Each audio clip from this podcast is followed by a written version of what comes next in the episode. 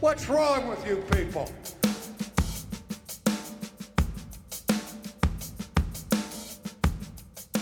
Welcome to Not Another Baptist Podcast, and I am back from a million mile road trip to and from Orlando with pit stops along the way in Clinton, Mississippi, Tallahassee, Orlando, Daytona, Hattiesburg, Shreveport, and back home in Farmersville. And to say I am tired and exhausted and needing a vacation from my vacation, I am grateful to be looking at your ugly face, Kyle, non alcoholic beerman. We are glad to be back, glad to join you today, and glad you have joined us for this final part, I believe, of our series on why churches die. We could keep coming up with reasons, maybe not on the NAMB Replant blog, because there are many.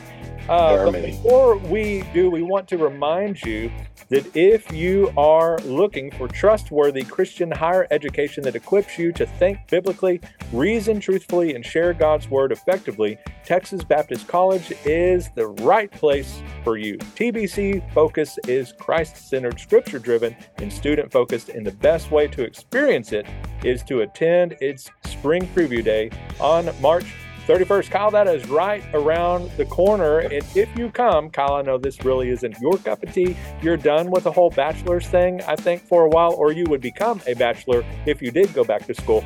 But if you did, you would get to tour the campus, speak with faculty, chat with students, and experience the unique campus community of Texas Baptist College during spring preview day. You can register today at texasbaptistcollege.com forward slash preview. And I mentioned a moment ago, Dr. Kyle, we have come to the end of the road. Maybe I, may have a couple more blog posts coming on this because we do, we have some more. have more podcast content. If not, I don't know what we're going to talk about. But today we are talking about why churches die, part seven. Seven, the number of completion, unless you're Kyle and you want to continue this thing and beat this dead horse like somebody with an open mic at the SBC annual meeting. That'll be here soon enough. But until then, Kyle, I got a joke for you. You want to hear Yep. a joke? Yes, Ready I for love jokes. I heard of a struggling church said they wanted a new young pastor with some brand new ideas that would change everything and reach the lost. Have you have you heard that joke before? I, uh, yeah, I, I think I've been that joke before. Yeah. Yeah. Oh man, do we have some stories here that we will not share? no, we to will protect not. the guilty. Uh, Kyle, we're talking today about rejecting pastoral leadership. That is the seventh reason why churches die. None of these are necessarily in order. This is just one of seven reasons that churches die. They reject pastoral leadership. And off the bat, because of the environment, because of everything else, we, we do need to make a caveat is that we are not advocating blind obedience by a congregation or pushing for pastoral leadership to go completely unchecked, no checks and balances, all of that kind of stuff. Like if the pastor says it, it goes. Like there's my way and there's no highway option, like the Vin Diesel quote from Pacifier. But there does need to be some accountability, but there also needs to be some acceptance and submission to faithful pastoral leadership. And that's what we're going to talk about today, based on Andy Addis's article that you ran on your blog on why churches die. Part seven, they reject pastoral leadership. So, Kyle, talk about it. You've never Yeah, experienced so it. So, so we'll, we'll talk so- hypothetically. so so Hebrews thirteen seventeen right gives us the precedent here. That says, "Obey your leaders and submit to them, for they are keeping watch over your souls as those who will have to give an account. Let them do this with joy and not with groaning, for that would be of no advantage to you." Said so no here- pastor ever. Right. Yeah. So, so I mean, the writer of Hebrews is here addressing believers, right, and, and telling them they need to submit to the leaders over them. Now, in the Baptist world, we have a really unique system, right? So, so our Methodist friends don't don't really get to select their pastors. They're they're kind of told this is this is who you're getting, right? And I mean, you can fight that, but I've been told you get put on a list if you if you fight that, or if the pa- if the pastor says I don't want to go to this, like there's there's a list. So I Baptist churches call our own pastors, our own ministers, right? And, and I was I was sitting here trying to think, like, in what other arena of life do does a group of people who call their own leader then turn around and so easily reject the leadership of the person whom they have called? Dallas Cowboys. well, the team is not selecting that that leader. That that leader is being selected by one person, the uh, omnipotent ruler of the Cowboys universe. um, hey, I think so, hey, I think Ezekiel Elliott is getting cut today. yeah, we'll see. Yeah, we'll see. Anyway, um, sorry, so, ADD. but, but, but, just, but just just consider this, right? Like like churches, and sometimes a month long, sometimes years long process has finally found this person whom they feel God is calling to come and shepherd them and lead them. And as soon as that shepherd tries to do some leading and and begins to do that that one big scary word, right? Change. What happens? People sometimes immediately say, "Whoa, whoa, whoa, whoa, whoa! That's not what we meant. We we said we were ready for change, but we didn't know that was going to mean this." Yeah. Right. We said we were open to change. We we said in in the one instance, not as pastor, in one instance that I experienced from the church I was on staff, folks said, "Hey, we want to reach young families," and so um, made some changes and immediately started reaching young families. Do you know what the response was? Hallelujah, we're reaching young families. This is what we asked and prayed for, right? Nope. N- no, no. It was why are you changing everything? Yeah. So, and again, this is not like like the pastor says, "Hey, I think we need to um, build a water park next door."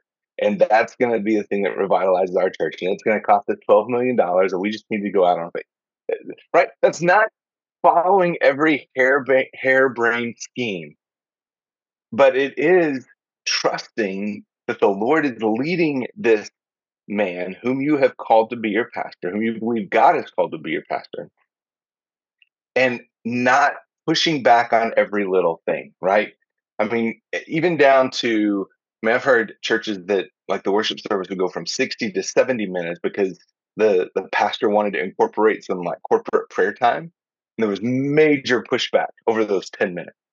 Like, like follow. Like if you if you called him to lead, let him lead without having to jump through a ton of hoops to get every little thing um, approved and then shoot it down just because you because you, there's a control issue in your church if that's the way that it that it operates.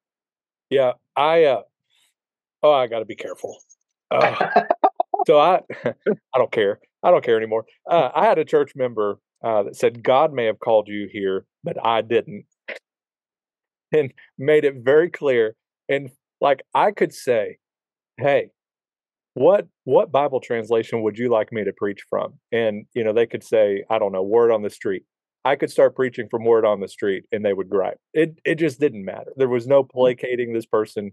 They were adamantly opposed to anything I said and were longing and praying for the day that we packed our bags and left. And uh, and so, you know, one of the things that Andy points out is that a good church member will see a pastor as God appointed, inspired, and led leader, the one that God has placed there you know, to use the kind of abused line for such a time as this, it has been called there to discern that particular community, guide that particular church to spread the gospel where that particular church is found.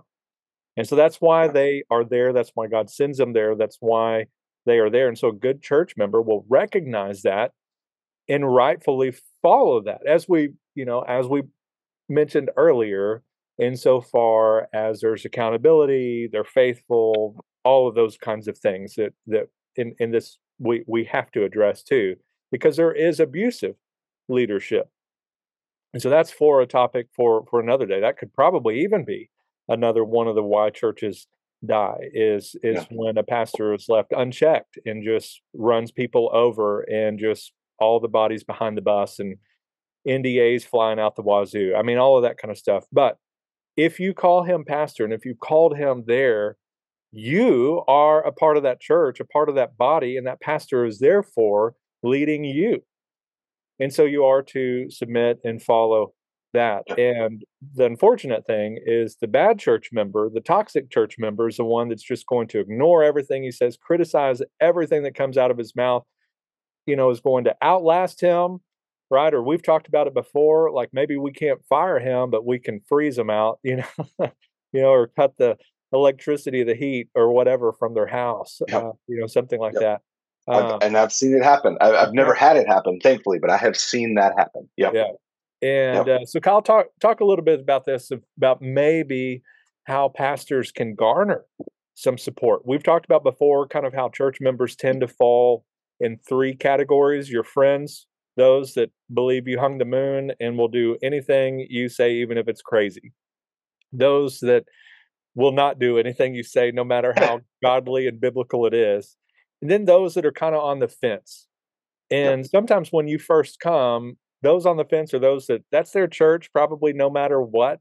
They're just kind of watching to see if this is their guy who they really want to support, that kind of thing. They're just sort of on the fence. How can you kind of garner some support from them? Yeah, uh, um, you you build relationships. Uh, you spend time um, in their homes, in restaurants, in coffee shops. You spend time in hospital rooms with them, um, and, and you you let them get to know you, and you get to know them. And some of that takes time, right? I mean, you're, you're not going to do that overnight. Um, another way that you can do that is to come in and and as Mark Clifton says, focus on uh, really some some low hanging fruit, quote unquote, easy wins, right? And so, like, I mean, if you're coming in in the summer and and or summer's coming and you haven't your church hasn't done much of a VBS, you you start something like that and you get 20 kids in, that's a win. And you you begin to do those things. You begin to build relationships in the community, baptize a few folks. That that can win people over really quickly and and show them that you don't just care about making changes. You, you care about reaching your community for the sake of the gospel. Um, but let me offer one one caveat here. Um, not all criticism, not all pushback is rejecting pastoral leadership. You, you know, sometimes it, especially if we have, if, if as pastors, we, we feel like we have a very clear leading from the Lord and in in many cases we we've spent months you know refining that and and, you know maybe putting that into um into an easily memorizable um format for the church. And and when we present that it's not always received with the enthusiasm that we would like right? Or i mean it could be even as simple as hey i want to move our uh, I want to move our Wednesday night from the, the sanctuary into the fellowship hall, right? Those kind of things. When when you get pushback on those things, that's not necessarily that they're rejecting your leadership. It might just be that they don't completely understand what what it is you're trying to do and where you're trying to lead the church. Because often, as I said, we by the time we come to the the place where we're presenting that to a committee or to the church, we've you've probably been wrestling with that for months as a pastor and you've had a lot of time to clarify it. And you it's almost like we expect the, the committee and the church body to accept on first go this thing that we've wrestled with for months right? So you've got to make sure that you have that you're giving them time. You got to make sure that you are communicating clearly the purpose behind the changes. Now there may still be some that are just absolutely like no 100% not. We're you know i'm never going to do that. Um but but don't mistake just pushback or criticism as rejecting of pastoral leadership. In some cases, it's just showing that they, they don't understand the purpose of, of the changes. I think most people, let, let me, I, I think, let me, let me let me put that caveat out there. I think most of the time, if folks grasp the purpose behind a change, they're more okay with the change than if it's just, hey, this is what we're going to do, and this is what we're going to do, and this is what we're going to do, without explaining the real purpose behind it. And and I want to add to that, maybe if they don't necessarily see that change as as great, wonderful, or something they're really interested in, if they know that you love the Lord and that you love them and that you you are meaning well, leading well, and and you've built some of that trust, they'll go with you even if they can't see the why a hundred percent, even Mm, if they're that's it. not a hundred percent on board with the why, um, that they know that you love them Yeah. and that you're ultimately trying to obey the Lord and fulfill what He's called you to do to reach the lost, whatever it is. They'll they'll they may not all, but many will go with you, kind of because they they simply trust you because they know you love them. Um, just like Once hey, once that relationship has been developed and that trust has been built over time, yes, yeah, because I, agree mean, with that. think think about just how we are as normal human beings. If somebody that I would never in a million years take advice from criticizes me, I'm probably not taking it to heart because that person doesn't love me, doesn't you know care for me, all of that kind of stuff. The same thing is is true here. Is if they know that you you love them, you love the Lord, and and you have sought prayer, counsel, all of that kind of stuff, built support, all they'll they will tend to go with you even if they don't 100% understand the why. And uh, and so that's something too important. And that's that goes back to the whole preach pray love and stay that we have run into the ground here that y'all uh, talk about all the time that we've written about and replanting rural churches all of that kind of stuff. Uh, we we can't overemphasize enough the need to love the people that you have today. They're not i think is what does mark say? They're not obstacles. They are your ministry Yes, absolutely. The yeah. people the people in the pews are not obstacles to your ministry. They are your ministry. These are the people whom God has called you to lead. Um and, and I'll say this. So if you are a brand new pastor in, in a church, or if you are getting ready to go be a brand new pastor at a church, um, almost every church, if they're calling a new pastor, if they understand that in, in some way that they are in need of being revitalized, you are going to hear, "We are ready to change. We we we're ready to do whatever it takes." Um, I've seen some pastors get in really hot water really quickly because they believed that hook, line, and sinker. and so when they heard, "Hey, uh, you know, oh yeah, we're you know, as church, we're ready to change. We're ready to do whatever is necessary," the pastor believed that. And I don't think they're outright lying to you. I think, but but I think their idea of change and the pastor's idea of change are probably just so vastly different that when he comes in and and if, if he takes that as a blanket slate to cool they said they're ready for change. Here we go. Um all of us have a capacity um th- that where we can accept change. There is but there is a limit. And if you exceed that limit you go too fast um yeah you you will get major pushback and and you your leadership might be rejected because you are you're moving at a pace that that they can't keep up with. And and that's not necessarily their fault right? Imagine if somebody came in to your house and said um hey I, I think this thing would look better here. Okay that's one thing right?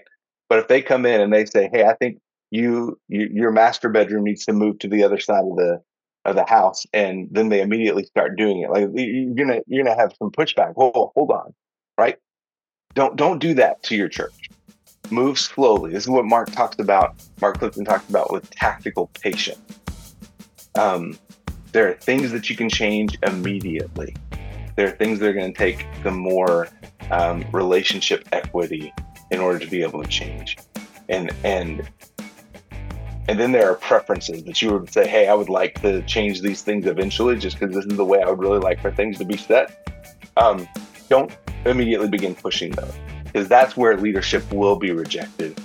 And and i would say in some of those cases um, they, they have every right to reject. If it's if it's just for the sake of this would make me feel more comfortable as a pastor. This is how i prefer things rather than hey this actually helps us reach our community um, you, you don't want to be a pastor who is building a church based on your personality and your preferences Yeah. End of the day, the formula should be pretty simple. Pastor, be a good shepherd, be a good leader, patiently, steadfastly. Remember, by perseverance, the snails reach the ark. Um, you know, be a good leader. The other side of that coin is church member, be a good follower. All of y'all ultimately looking to the true shepherd of the church, Jesus Christ. And, uh, and so, what a joy it is to serve the people of God, to lead the people of God, and to ultimately see what only God can do in, through, and in spite of you. Scott, send us out, and uh, and then we'll see what next week holds for us, yeah. and maybe for Ezekiel Elliott. Yeah, that's right. Hey, thanks for listening. And until next time, may your coffee be as black as night and as bold as the gospel you declare. What's wrong with you people?